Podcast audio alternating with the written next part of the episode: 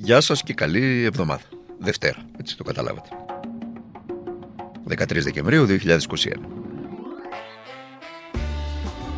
Δεν ξέρω αν οι Δευτέρες μας όσο πλησιάζουμε προς τις γιορτές αλλάζουν έτσι, ε, αλλάζει η διάθεση ή αλλάζει η θέαση της Δευτέρας.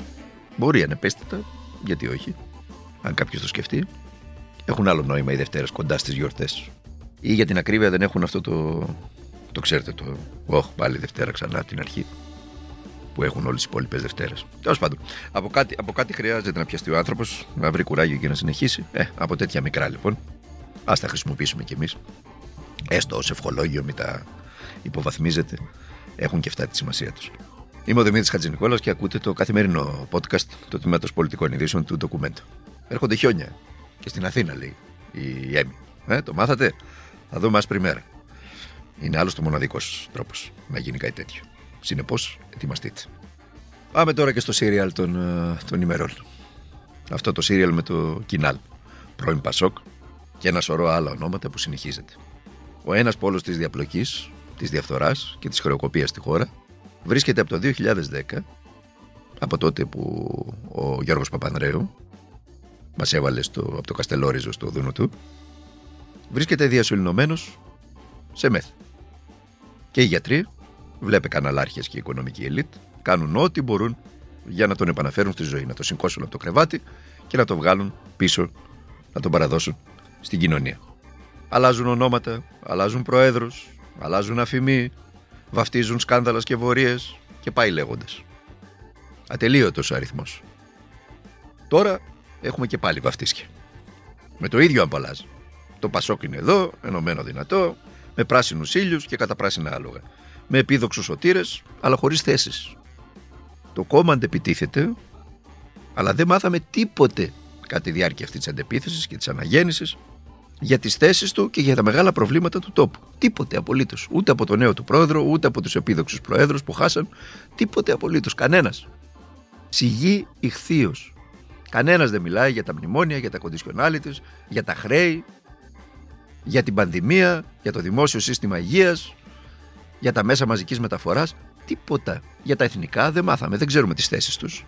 Δεν ξέρουμε ούτε τις θέσεις του νέου Πρόεδρου. Αυτό είναι και το μεγάλο του ατού. Μέσα εισαγωγικά ή χωρίς εισαγωγικά, ο καθένας βάζει ό,τι θέλει. Δεν παίρνει θέση.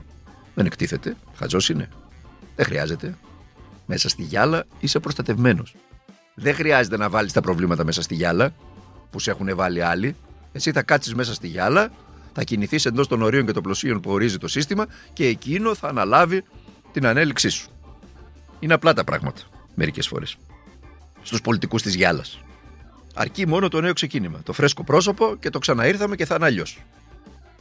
Ο στόχος είναι ένας. Μην γελιέστε. Να τελειώσουμε με το μη αρεστό ΣΥΡΙΖΑ και τον Αλέξη Τσίπρα που είναι επικίνδυνος. Είναι μη ελέγξιμος. Αυτό είναι και το μεγαλύτερο προσόν του Προέδρου του ΣΥΡΙΖΑ. Αυτό είναι που κάνει κλικ στον απλό κόσμο. Να το καταλάβουν και στο ΣΥΡΙΖΑ αυτό. Και που τον καθεστά έναν από εμάς. Ότι είναι μη ελέγξιμος.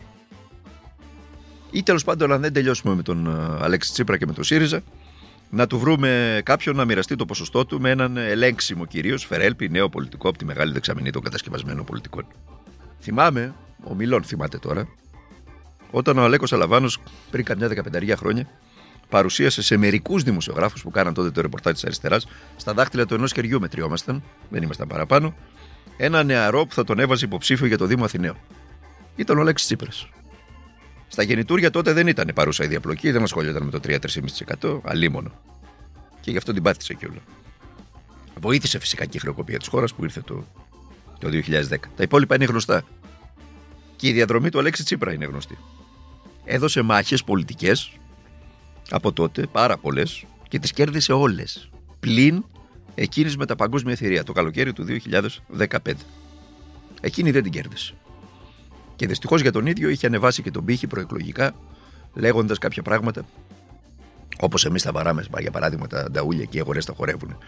Το οποίο αποδείχτηκε ότι όχι μόνο δεν μπορούσε να γίνει, αλλά έγινε ακριβώς το αντίθετο. Οι αγορές βαρούσαν τα νταούλια και η τότε κυβέρνηση και ο πρωθυπουργός χόρεψαν στο ρυθμό των αγορών που ο ρυθμός δυστυχώς για εμάς τους Έλληνες ήταν ένα ακόμη το τρίτο μνημόνιο και εκατοντάδες ακόμη της προαπαιτούμενα που χτύπησαν την πόρτα μας ένα ωραίο πρωί και μπήκαν στη ζωή μας για να την κάνουν να αρχούν. Όμως ο Αλέξης Τσίπρας, και αυτό είναι προς τιμήν του, έκανε το μοναδικό πράγμα που θα έπρεπε και οφείλει να κάνει ένας πολιτικός και που δεν έκανε ποτέ κανένας πολιτικός στην Ελλάδα.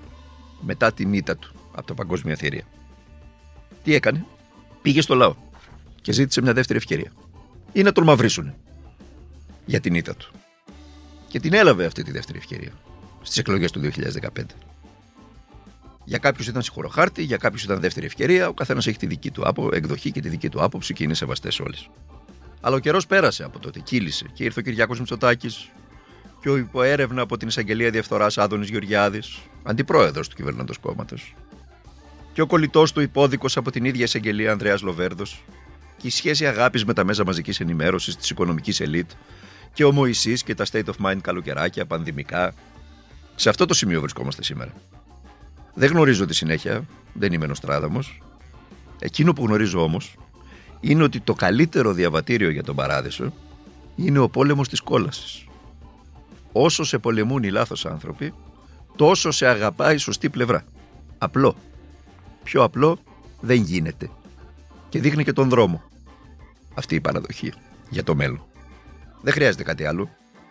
Η κυβέρνηση τώρα συνεχίζει να εκπέμπει το γνωστό μήνυμα ότι δεν θα υπάρξουν νέα μέτρα και ο υπουργός της καρδιάς μας, ο Άδωνο Γεωργιάδης, με την αμετροέπεια που τον διακρίνει, πανηγυρίζει σαν οπαδό σε έκσταση για την κυβερνησάρα του. Η καλύτερη ever. Έτσι λέει τουλάχιστον. Η δημιουργική κατάσταση στη χώρα μας εμφανίζει σαφή προϊούσα ύφεση, η οποία συνδέεται με τη σταδιακή αύξηση της εμβολιαστικής κάλυψης. Αυτός ήταν ο κυβερνητικός εκπρόσωπος, τον ακούσατε.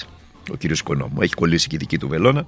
Στο πάμε καλά, ηχεί μονότονα. Κόντρα στους 80 με 100 θανάτους την ημέρα κόντρα στην κατάρρευση του Εθνικού Συστήματος Υγείας, κόντρα στην κατάρρευση των γιατρών και των νοσηλευτών, κόντρα στην ταλαιπωρία του κόσμου στην ακρίβεια, στους μισθούς, στις συντάξεις πείνας. Βζίν πάει η χώρα επειδή το λέει ο Άδωνος Γεωργιάδης και επειδή το προπαγανδίζει κάθε πρωί από τα μικρόφωνα ε, ο κυβερνητικός εκπρόσωπος ο κ. Οικονόμου.